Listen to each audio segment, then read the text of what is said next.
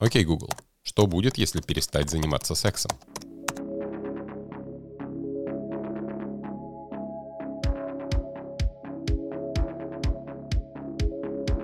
Друзья, привет! На календаре, кажется, уже декабрь.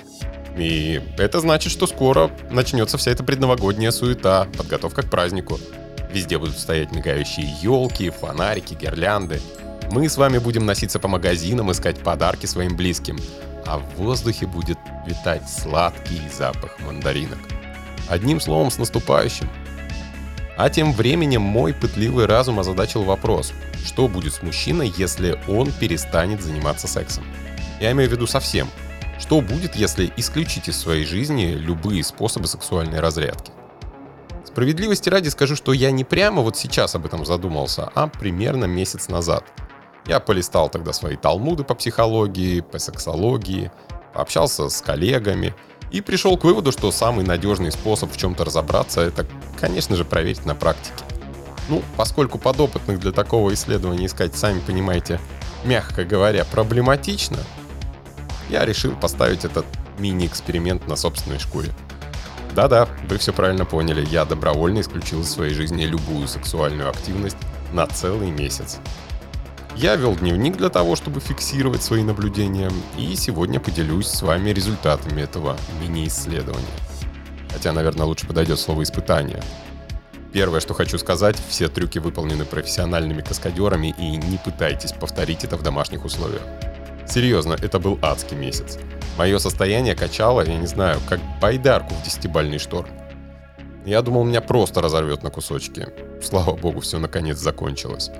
Ну а теперь делай погромче и слушай, что мне пришлось пережить во имя собственного любопытства. Поехали.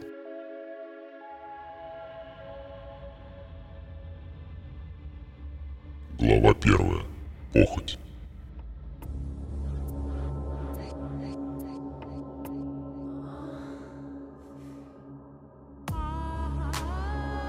Признаюсь, начать эксперимент у меня получилось не сразу – не то чтобы я долго собирался с мыслями, просто, так сказать, пару раз сорвался.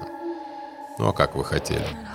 Очень сложно воздерживаться, когда ты каждый вечер ощущаешь рядом теплое сексуальное женское тело.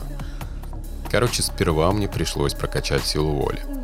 С третьей попытки у меня все-таки получилось удачно стартануть, и я не съехал на обочину на первом же повороте. На четвертый день своего воздержания я уже начал замечать кое-что необычное. Мой взгляд абсолютно непроизвольно падал на женские задницы. Я стоял на светофоре и не мог оторвать взгляд от обтянутой джинсами красивой попы впереди стоящей девушки. Это цитата из дневника. На шестой день у меня открылся дар рентгеновского зрения, ну что-то вроде того. Я разглядывал проходящих мимо девушек и буквально видел, какая грудь скрывается под одеждой, под кофтой, лифчиком или что там еще на ней одето. Мне казалось, сексуальное напряжение растет вдвое каждый час. Еще немного, и у меня начались бы подростковые полюции. И не ночью, как положено, а среди бела дня, на глазах у окружающих. На седьмой день я долго не мог уснуть. Я закрывал глаза, а передо мной мелькали сюжеты из порно.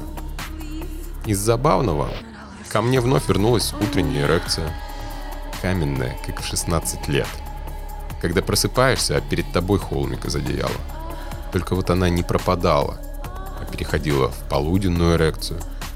И еще периодически напоминала о себе в течение дня. Реклама для меня заиграла новыми красками – я вспомнил разговор с одним своим приятелем-маркетологом. Мы вместе работали над одним проектом. И вот он говорил, что секс и дети могут продать что угодно. Вот насчет детей не знаю, а секса в современной рекламе больше, чем достаточно. Вы когда-нибудь возбуждались при виде билборда с рекламой стоматологии? Вот я теперь да. Мне кажется, я начал лучше понимать дедушку Фрейда, который видел секс везде и во всем.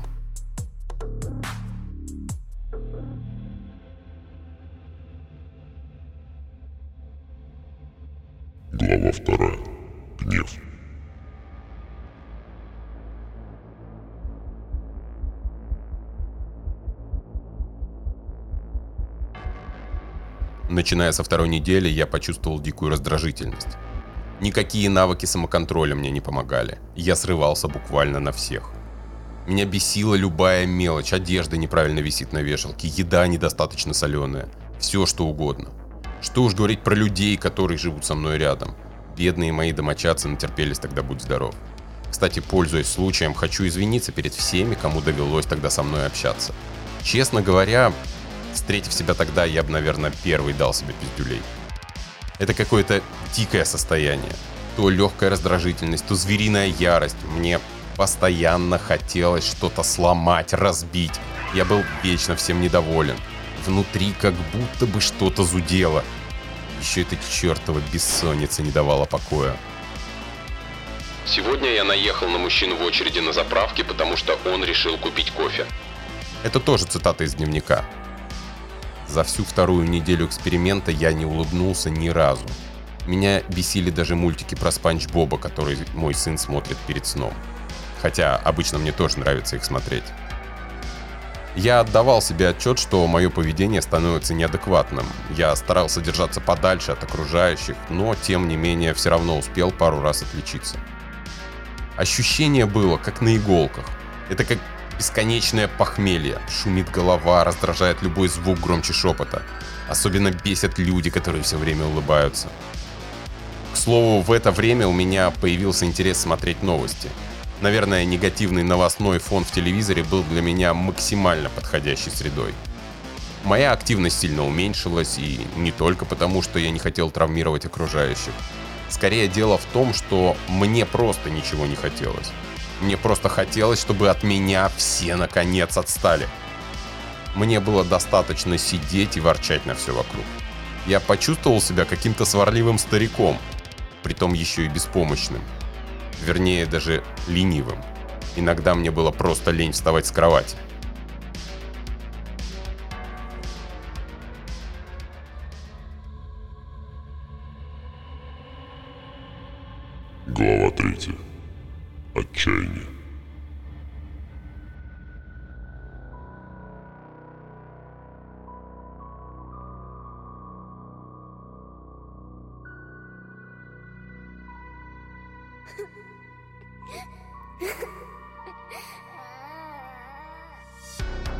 Ближе к концу второй недели гнев слегка поутих.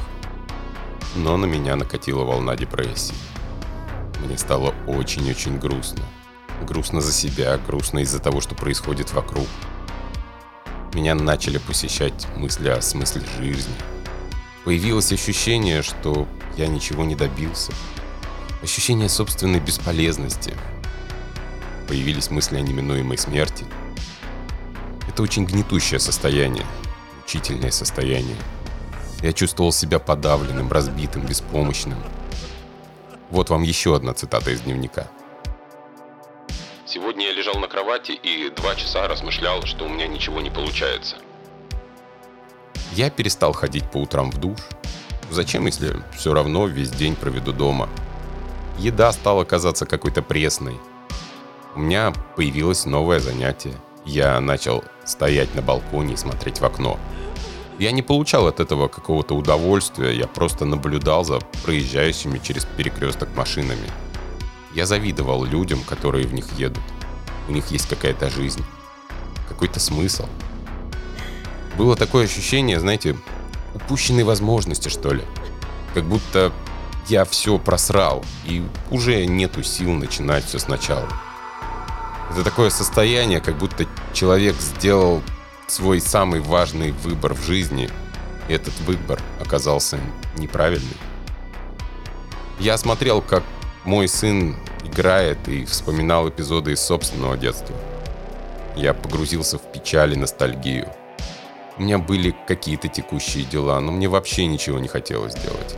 Вернее, я не видел в этом смысла. Какой-то кромешный мрак окутал мой разум. К слову, к концу третьей недели женщины меня практически перестали интересовать. Я даже пару раз пробовал посмотреть красивую эротику, но ничего. Тишина. Никакого возбуждения. Я смотрел на нее, ну, как бы сказать, философски, что ли. Осталось только купить шахматы и пойти играть в парк дедулям. Хотя, наверное, даже они сочли бы меня слишком грустным.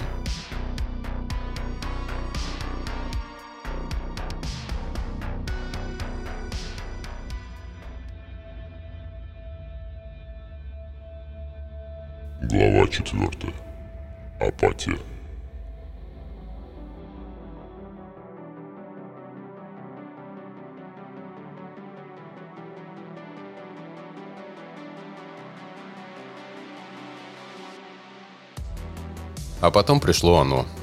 Безразличие. Весь мир окончательно потерял краски. Не было ни злости, ни грусти, ни желания. Ничего, просто полная пустота внутри. Я спрашивал себя, как я себя сейчас чувствую, и единственный ответ, который приходил мне в голову – никак. Просто никак. Я был просто биомассой, выполняющей на автомате свои жизненные функции. Признаюсь, я даже перестал вести свой дневник. Мне нечего было в нем писать. Никаких мыслей, никаких наблюдений, никаких переживаний. У меня полностью пропала любая инициатива. Когда мне кто-то что-то говорил, я просто соглашался. Мне было все безразлично, меня ничего не интересовало, я мог бесконечно лежать и смотреть в одну точку. В каком-то смысле это, наверное, можно назвать полным спокойствием. Ну, точнее подойдет слово «полный пофигизм». Я уже даже начал забывать, что это мое осознанное решение отказаться от секса и прийти к этому состоянию. Мне казалось, что именно так всегда и было. И так навсегда останется. Я вспоминал себя месяц назад, и мне казалось, что это чьи-то чужие воспоминания. Я ощущал себя просто набором молекул и атомов в этой бесконечной вселенной. Всю четвертую неделю мое состояние не изменялось. Я ел, спал, разговаривал. Я подавал все признаки жизни, но я не жил. Я просто существовал. Просто проводил отведенное мне время. Так, наверное, продолжалось бы и дальше, но время моего эксперимента закончилось. Пора было как-то возвращаться к привычному состоянию. И к занятию сексом, конечно. Но вот только как теперь это сделать?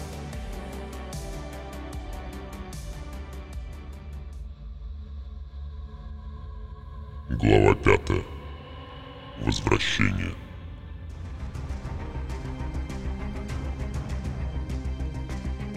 Мне ничего не хотелось. Не просто так коллеги-психологи говорят, что работать с собой сложнее всего. Когда речь идет о клиенте, я всегда вижу со стороны, что с ним происходит и какой вектор нужно задать. А сейчас я себя со стороны не видел. Я даже не совсем понимал, какие эмоции я испытываю. И испытываю ли я их вообще. Была идея воспользоваться антидепрессантами, но я решил не рисковать. Дело в том, что это не такая безопасная штука, как кажется на первый взгляд. Но раз все началось с отказа от секса, то по логике он и должен вернуть меня к жизни. Надо как-то заняться сексом. Но как, если мне этого вообще не хочется? Это просто так по команде не работает. Я решил, что нужен какой-то сексуальный триггер – я лег вечером в постель и включил порно. М-м, не сработало. Я просто-напросто заснул.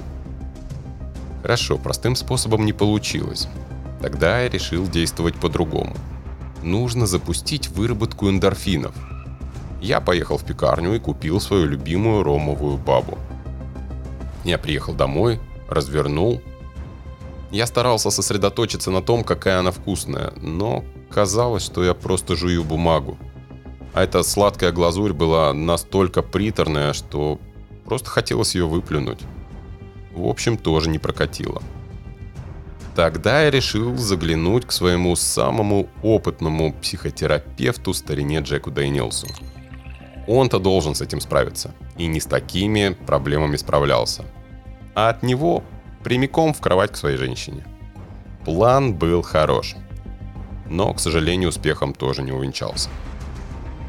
В итоге только через несколько дней за ужином я заметил, как моя жена как-то по-особенному сложила ножки на стульчик. Понимаете, о чем я? Ее халатик случайно задрался выше бедра, и я почувствовал у себя характерную реакцию. Начиная с этого момента я пошел на поправку. Через несколько дней состояние окончательно выровнялось. Жизнь снова обрела вкус и цвет.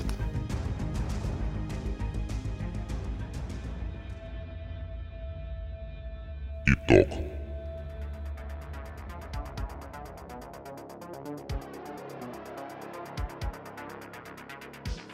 Сейчас я понимаю, насколько безумной была эта идея ставить над собой опыты. Повторять подобное я точно никогда не буду. Зато мы с вами теперь знаем, что происходит с мужчиной, если у него исчезает сексуальная активность. Я сделал для себя такой вывод. Без секса можно комфортно существовать, но красиво жить без секса не получится. От него слишком много что в нашей жизни зависит. На этом у меня все. С тобой был Сергей Дизель. Услышимся в следующем выпуске.